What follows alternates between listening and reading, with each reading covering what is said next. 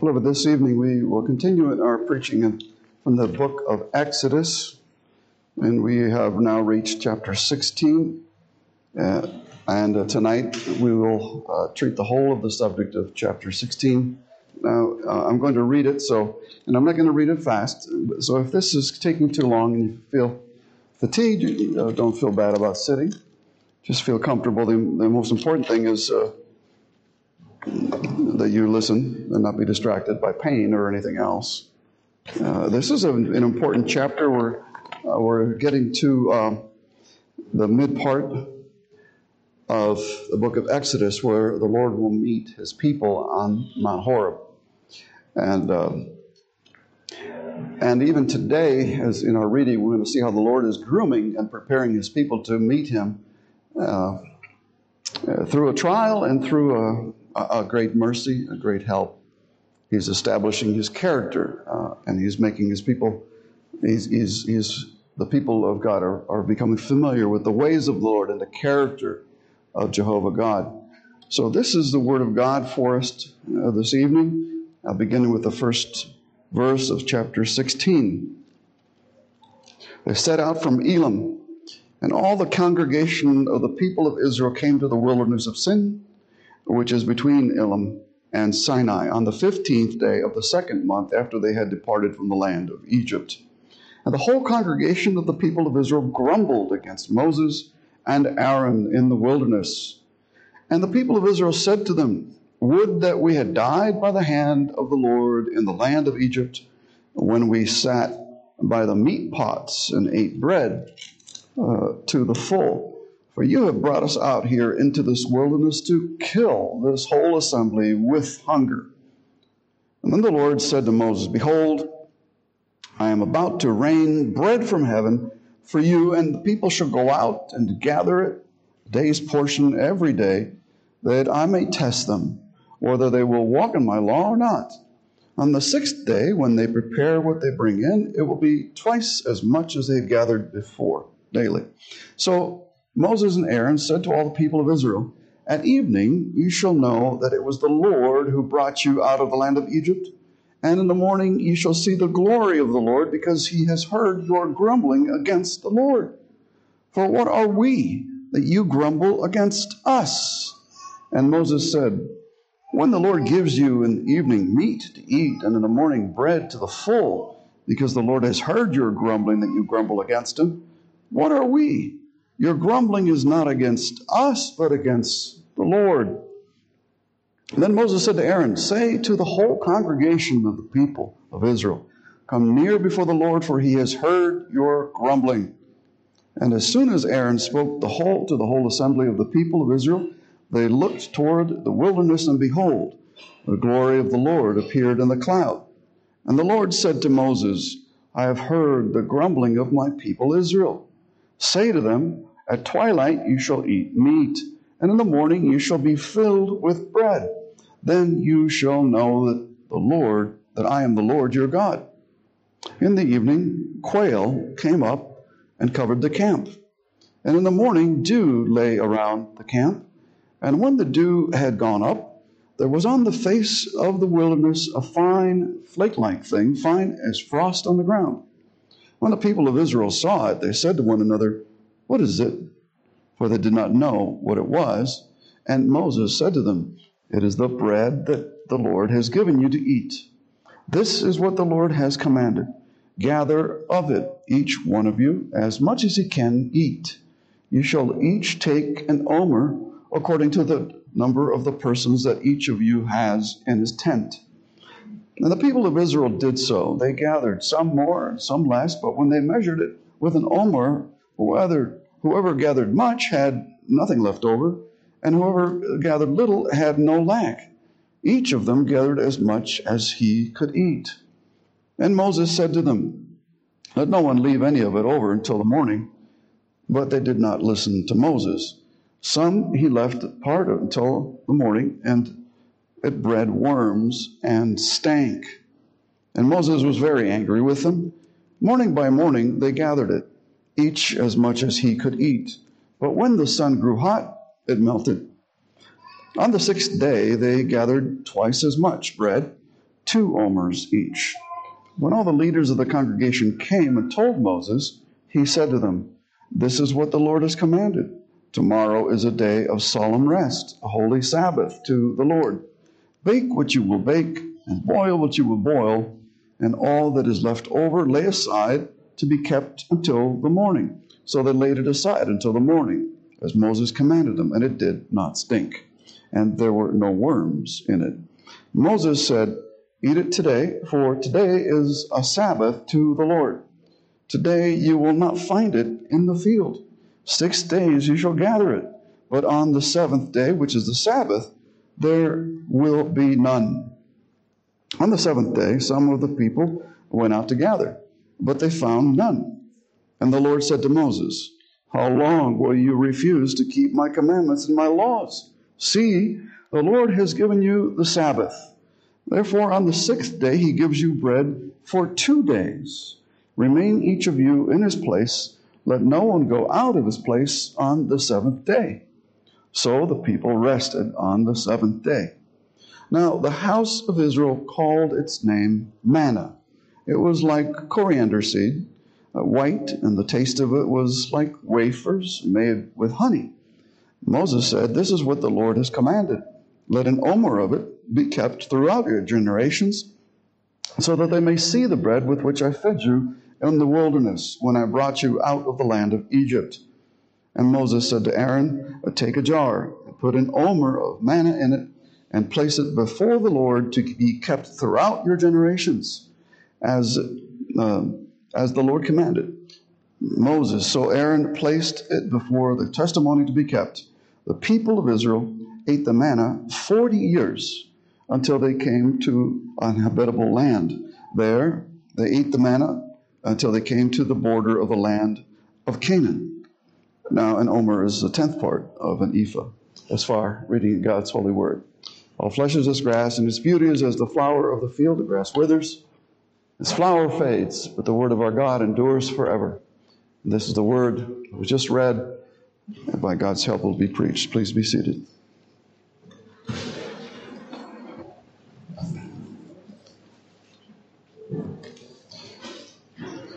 You children are very much aware, are you not? And you've had plenty of training that when you do something right in the home, uh, your, your, parents are pleased. They're very, they're very prone to reward you. They're very prone to treat you special and take you out. And you are also prone, and I think almost the, the word to be chosen is conditioned, uh, to expect some, some word of severity and uh, some word, uh, some action of correction when you do wrong. And that is because the Lord made you a certain way. He made you with a conscience. And we know, even as children, uh, a good degree of what is right and wrong. And as we grow, we, we learn to make finer and finer distinctions. Israel is the church underage.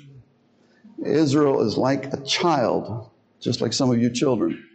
Israel has yet to learn the ways of the Lord. Oh, they have the knowledge of God, uh, by creation in the all men have a knowledge of what is right and wrong but in the fall it was it was corrupted it was it, it was not wholly lost but it was twisted so that uh, sometimes we are easily confused as to what is right. But my friends as, as difficult as it seems here israel had trouble believing that god was with them in the wilderness, even though he took uh, his manifestation there in the cloud, pillar of cloud by day, a pillar of cloud by night. And even as he has over and over delivered his people from really, uh, from very, very grave dangers, uh, we see the people uh, forgetting and fretting, and then beyond fretting, grumbling against the Lord. And this is something that is that is just so very wrong because, you know, our parents, they take good care of us. But the Lord, He, he is good. Uh, and uh, all good comes from the Lord. And if anyone, if anyone should know how to take care of his own creation and benefit his creatures, it is, it is the Lord. to grumble against him is, is a grave sin. To grumble against your parents uh, is a grave sin. But Israel needs to learn. And uh, the way we learn is largely through trial and error. Even if we sit in a class and uh, the subject matter may be very intellectual, it may be a form of knowledge, we're going to uh, we're going to strive to understand that knowledge, and we will fail in some, but through trial and error, hopefully we perfect. We perfect. Here we we see the Lord dealing with His people who had, He had just redeemed out of Egypt, and He's dealing with them very, very mildly, uh, despite the fact that uh, they were really ready to eliminate Moses and Aaron and their their quibbling was really not against the church leaders. Uh, their their problem was really with God. They just did not trust God. If anything that comes out of here uh, for us tonight, you, you need to understand it. If anyone asks you, well, if if if God exists, how come there's so many troubles in the world? Just take them to this chapter here and show them the trouble exists because we're we're terrible sinners. We're we're ungrateful we, we scarcely give thanks for what He's already done. And after we've received what He's, all the goodness that He's given us, we ask the question, well, what have you done for me lately? We are most ungrateful creatures. That's uh, the, the, trial uh, that faces Israel. Now, the context, of course, is uh, the most recent trial of water at Marah, and then the, the, the beautiful scenery of paradise, uh, paradise restored, in Elim, which was very encouraging. And um, God's people had already grumbled at a, at a previous trial, and they were relieved. They, they, they received uh, the water in a very miraculous way. And so you'd think, well, you know, uh, the Lord, He, He's with us, and the Lord, He, He is, He is absolutely faithful to His promise, and He'll take care of us. You'd think they'd have plenty of confidence. But the question here is have they learned? have they learned indeed that Jehovah will take care of them? And the Lord provides a second trial. Uh, this one in, now includes uh, meat. The trial is of, is of meat, quail and bread, which we can call meat. So the teaching for tonight is that Jehovah's redeemed people are, are sinners. We're redeemed. So, so we're different from the world. We're, we're not Egyptians. We don't serve the idols of Egypt uh, but we're still sinners. We're easily provoked, and we grumble against the Lord uh, in trials. And they don't have to be very extreme trials either. Uh, they can be as slight as dropping a hammer on your foot. Despite our sins, Jehovah graciously and He abundantly provides and continues to provide and care for all our needs. And so we must remember this. That's the teaching. We're sinners. God takes care of us even when our grumbling is against Him, granting us an abundance. And then what remains for us to do is to give thanks, but to do that we must remember. We must remember the Lord. Let's uh, look at the three points of the sermon here. Point number one is that Jehovah's redeemed people are prone to grumble against God in trials. And this is despite seeing Jehovah's wonders and, uh, and his great help uh, time and time again. Uh, I know we're prone to look back and say, how, how could those nasty, nasty Hebrews have been so incredulous? How can they possibly not believe in God, having come out of Egypt, seeing the plagues against the place and their deliverance, the Passover, uh, all the, the, the, the, the shield that Jehovah was in, in protecting them against Pharaoh's armies, parting the waters. Eh, that's enough, my friends, and that's that's that's not even that's not even two months ago. Okay, all that happened not even two months ago, and they had seen all this, and yet they grumbled, which is uh, an act of great disbelief, and they grumbled against Moses, and Moses really was set before them, not because Moses wanted to be before them, but because God chose uh, Moses to be uh, the leader. And Moses was so against doing that that he even, he even asked to please have Aaron speak for him. But they, they grumbled against Moses and Aaron. And they accused Moses of murderous motives. no, it was, this is a plot. Really, your intent is harm. And I'll tell you what you really mean. You really don't mean us any good by this. You really want to kill us of all the absurd. Uh, you talk about conspiracy theories that fail. This is a failed conspiracy theory. They accuse Moses of murderous motives and leading them into the wilderness. What would Moses gain, my friends, by leading them into the wilderness? What, fertilizer? Is that what, is that, is that what Moses lacked? Dead bodies? My friends, consider it all joy then to, when you meet various trials. We have to flip our minds because their minds are carnal. What James says is when we're in trials, now is time to rejoice and to wake up and say, ah, the Lord has led me to this place. He wants somehow to prove His strength in my weakness. Now, every fiber of your carnal self, every, every strand of your sinful nature uh, wants to buck and wants to revolt and grumble. And if you could get hand, your hands around somebody responsible for your discomfort, you would kill them. And if you don't believe that, let's just go ahead and read that early section of this chapter first. Yes, murderous, murderous thoughts. All because you wanted something, says James, and you didn't get it. And now that you didn't get it, you're ready to storm heaven and take God down to the abyss. If you could just grab him, but he's too big. He's just too big. You should rather consider it all joy when you meet various trials. And sanctification and learning and growth necessarily involves trials. I've made the illustration before.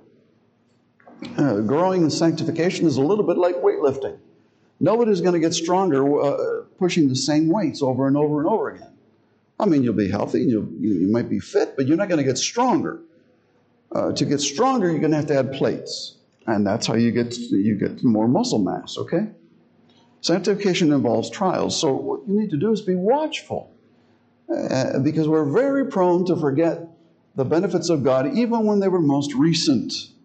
Now, grumbling against God's biblical authorities also, you need to understand, is grumbling against God. Now, there is no authority uh, that is perfect, and Moses himself is going to show, show weaknesses and, and stress cracks and sin. Moses is going, to, is going to be taken aside by God and not allowed entrance into Canaan. Yeah, he's a sinner. He's not He's not the ultimate Savior that, this church, that the uh, Bible is, is indicating. But still, grumbling against the authority that God has set in place is grumbling against Jehovah God. And he takes note. He, he takes note. He takes note uh, of his flock. And uh, some sheep are more meek. Uh, now, they're sinful, but they fall in line a little bit easier. Some uh, are more dangerous. If you let them have their way, they may bite, they may kick. Uh, some grow fat and they displace uh, the eating trough, the, uh, the, the, the, weaker sheep. They muscle their way in the church and have to have their way. All of that God abhors. Be careful then, because Jehovah's redeemed people are prone to grumble, and so are you. So are, so are all, all, all of us. We're prone to grumble against God in trials. The second point is Jehovah is gracious, and he abundantly provides for his people, his redeemed people. This right in the context of their grumbling. Again, parents reward good behavior uh, in their children. But the Lord is so good that He is, well, certainly He will reward good behavior, but He uh, will give us something and take care of us despite our sinful gr- uh, grumbling. Now, this is more than just mercy.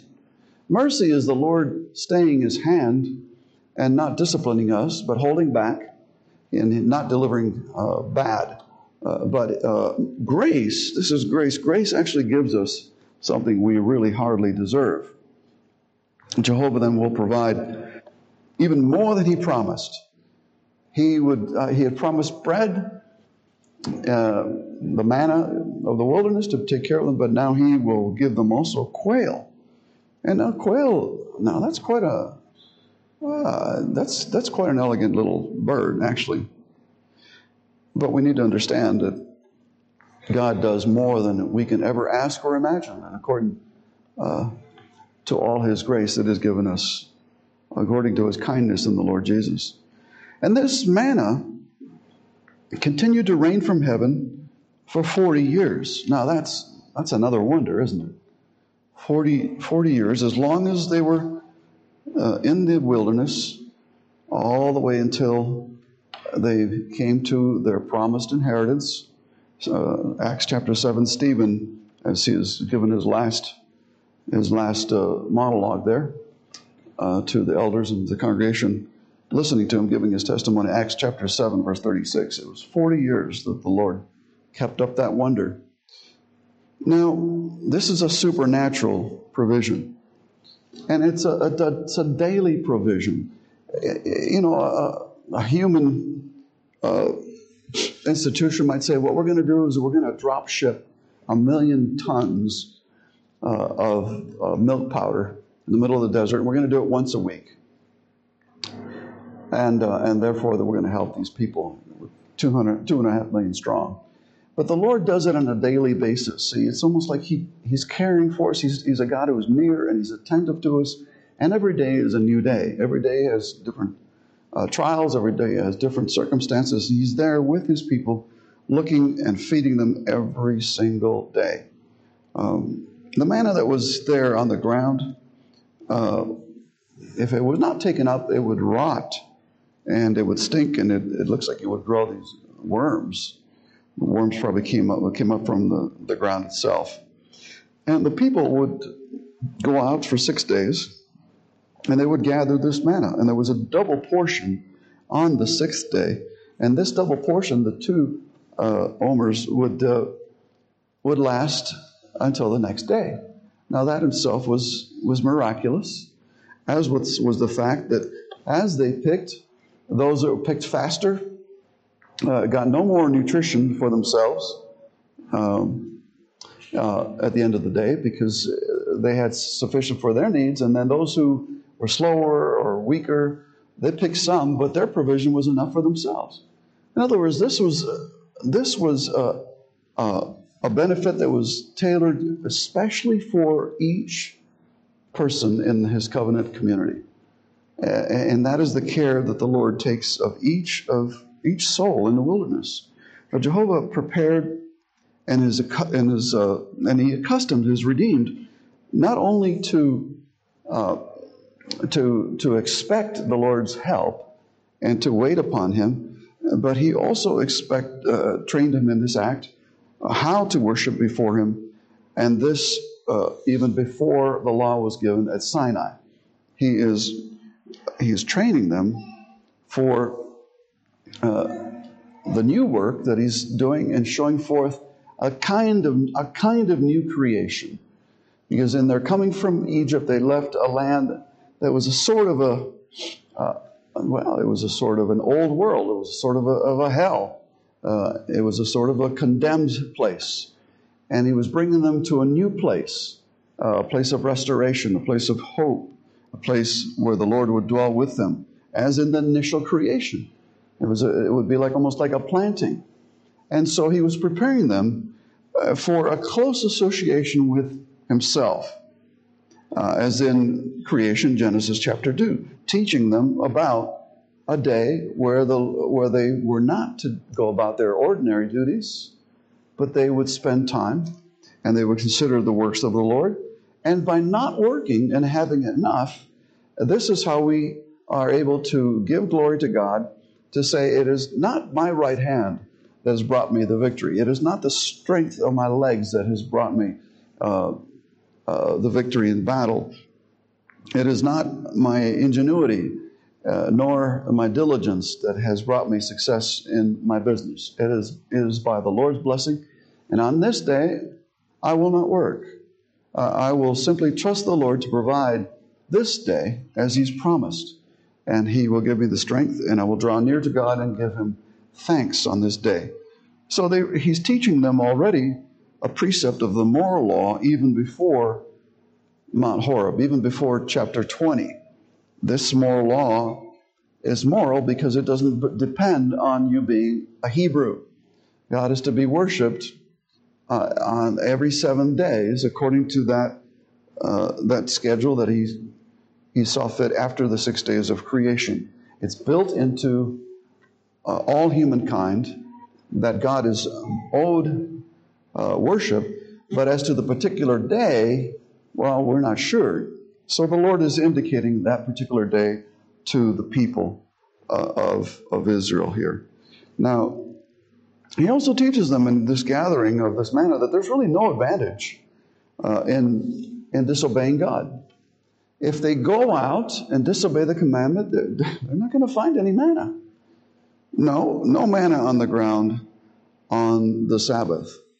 The Lord is teaching us this, that, look, He means our good. He, he wants us to enjoy the things that He gives us and to take our delight and rest and confidence in the Lord. But if we don't, we'll soon, we'll soon learn that, hey, it's all in vain if I do otherwise. He's not going to give me joy. He's not going to give me strength. He's not to, I'm not going to delight in the good things that God gives me. In fact, I'm, I'm more prone to be a grumbler again. In other words, the cure for grumbling, my friends, the cure for grumbling is contentment in the Lord. The cure for grumbling is to say, look, you know, I know he's going to, he's going to provide.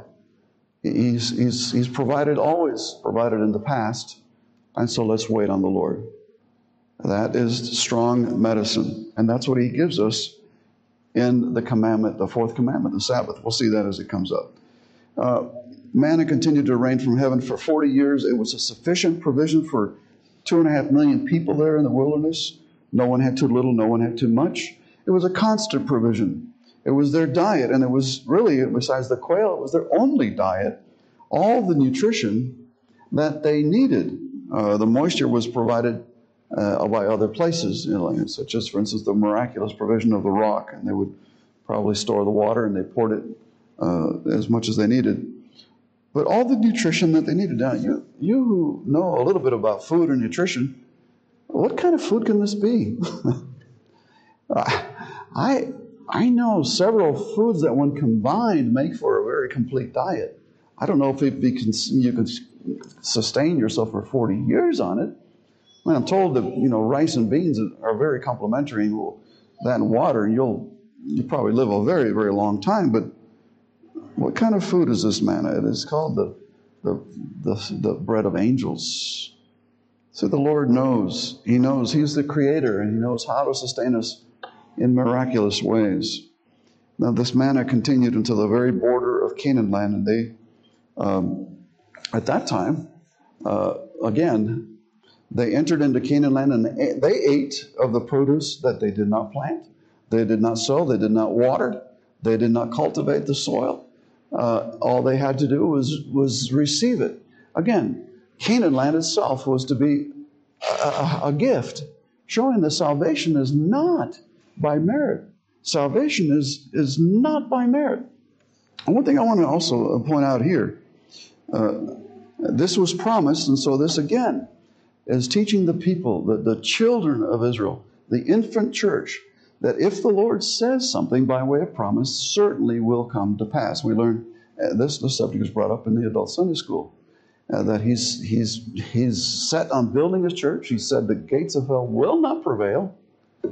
Uh, and so uh, we ought not to be taking up new measures, new methods, new styles of, of worship that seemed to entertain and, and, and uh, would pander to, to men's uh, aesthetics or uh, the various fads of the day. No, we just do what the Bible says we should do wait on the Lord, follow His ordinances, etc. Uh, you ask yourself the question, though what do you think would happen?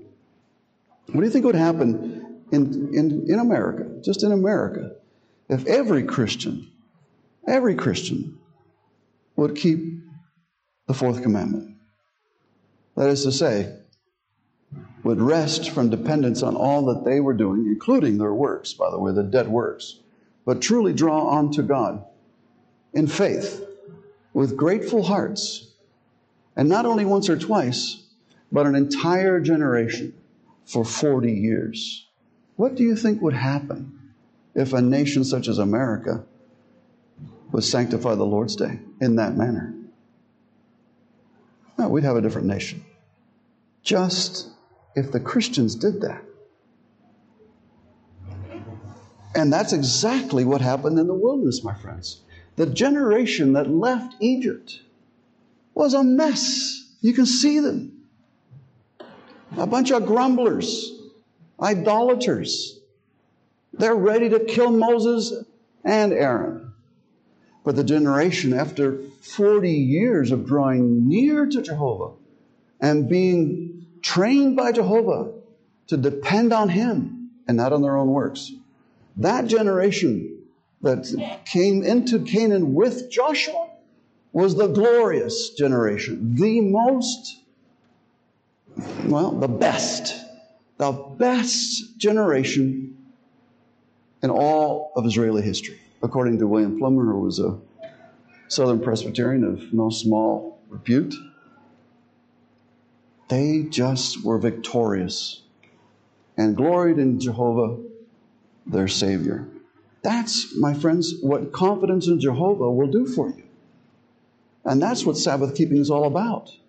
Taking a rest and letting, just saying, no, I, I don't need anymore. I'm content. The Lord has given me a, enough already. I have a supply for today and tomorrow. And I owe Him much great gratitude. Jehovah then profoundly cares for you, most wisely to your particular needs. You will not have too much and you will not have too little. Most dependably, He is very trustworthy. And He teaches you and He trains you through trials to obey Him. And then He leads you all the way into your inheritance, and He will surely, you will surely see your inheritance. You will gain in the kingdom matter which has been prepared for you from the foundation of the world. Not that anything your hands have built but what God has freely given you as sons in his household. And that's the pilgrimage that we're on. And that's what kind of gratitude then should we show, should we show to the Lord week by week, as every week we are brought together more and more closely to that day of his appearing. Uh, we should be more and more grateful. We should be less and less grumbling. We should give the glory to God because Jehovah is gracious, He is good, and He is abundant in His provision for His redeemed. The last point here is this that we're prone to forget, aren't we? We're very prone to forget.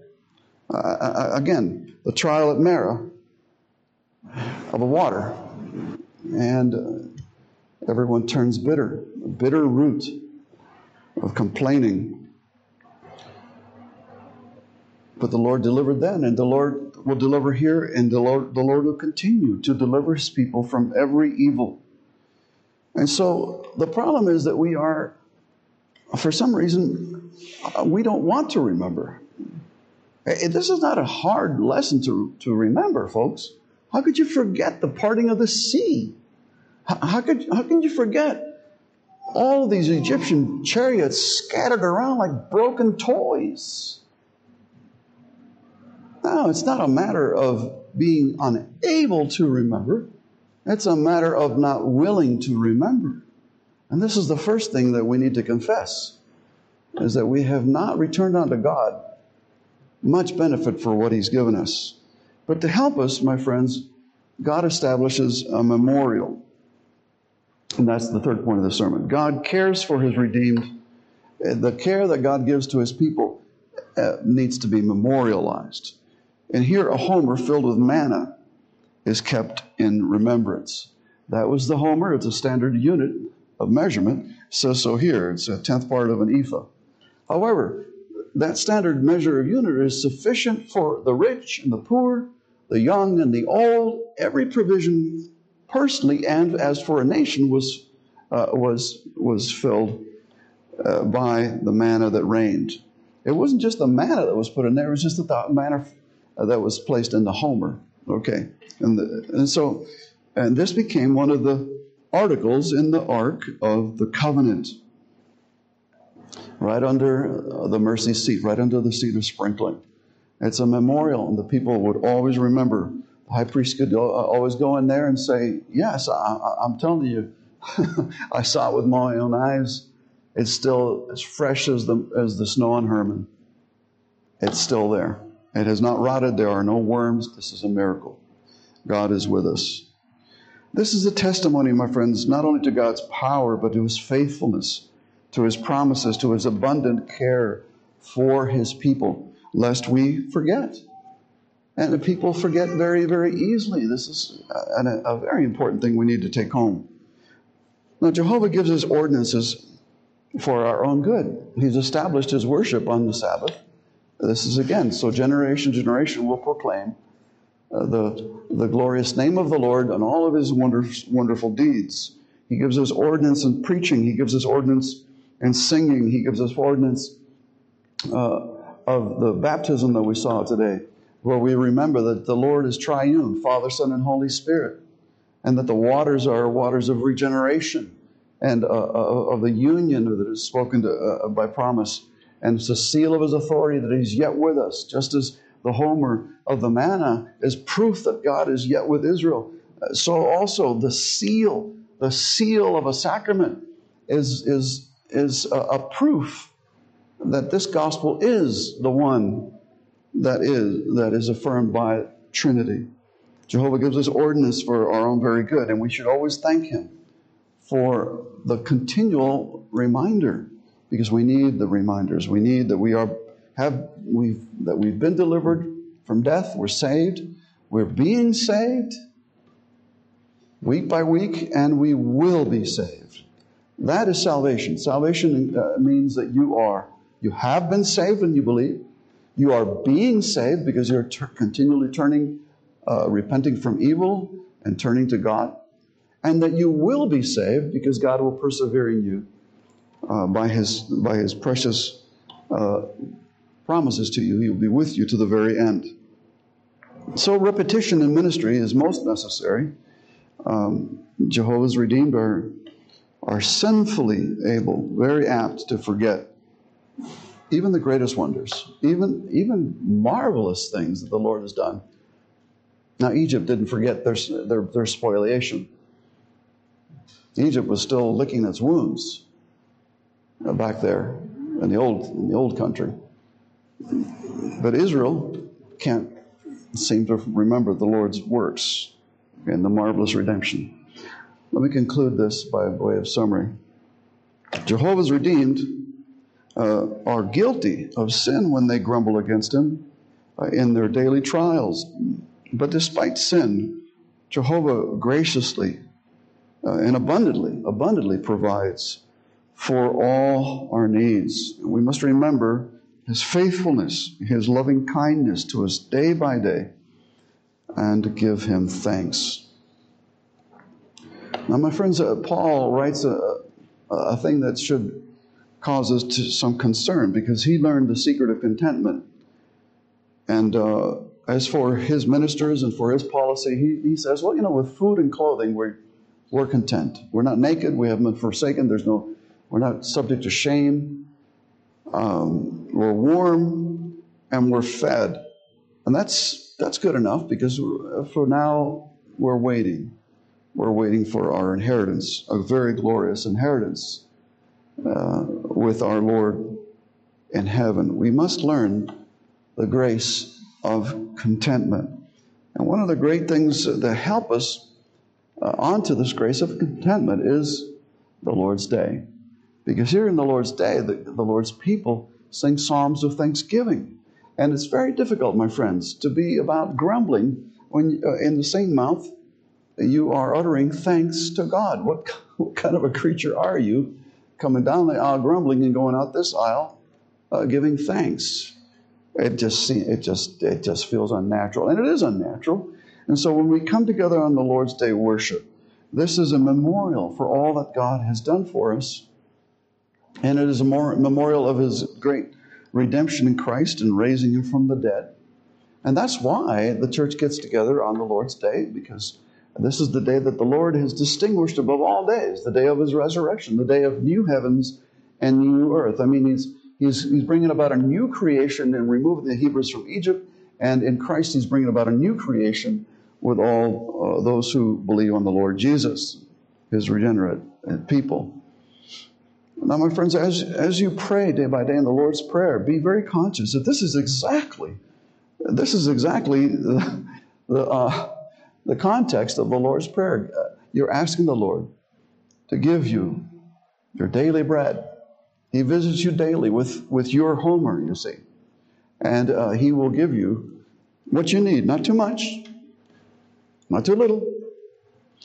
And you should be very confident at the conclusion of your Lord's Prayer. And you can say Amen. Now, if you're not confident, don't mock the Lord in saying Amen.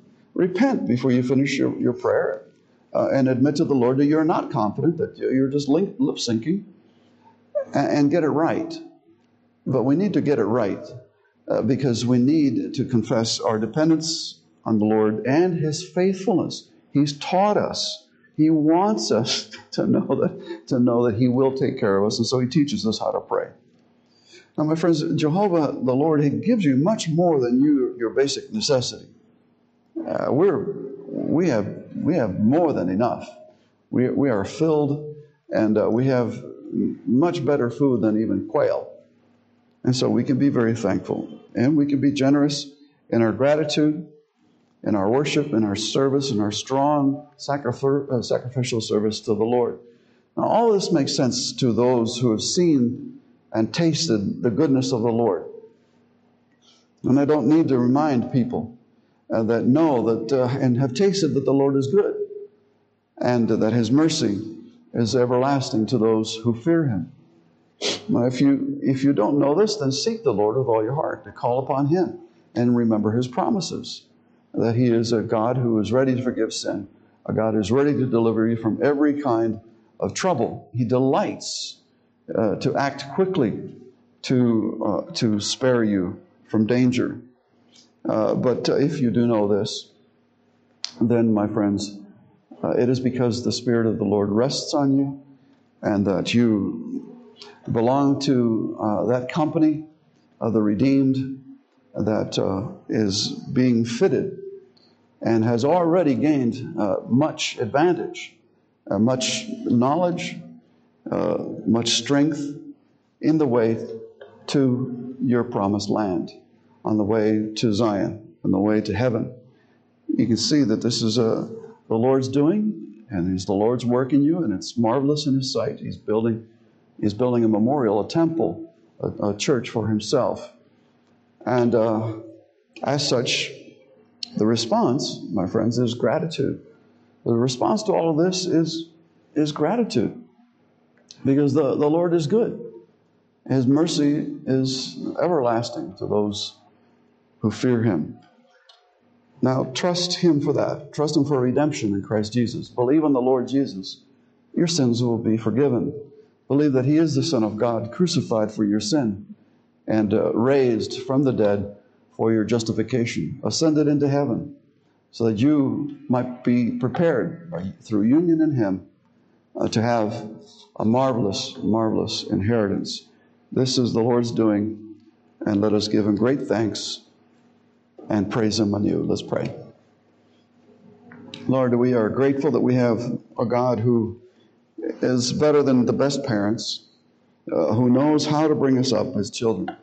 We confess, Lord, that of ourselves we uh, we are are very very uh, difficult to tame and difficult to lead.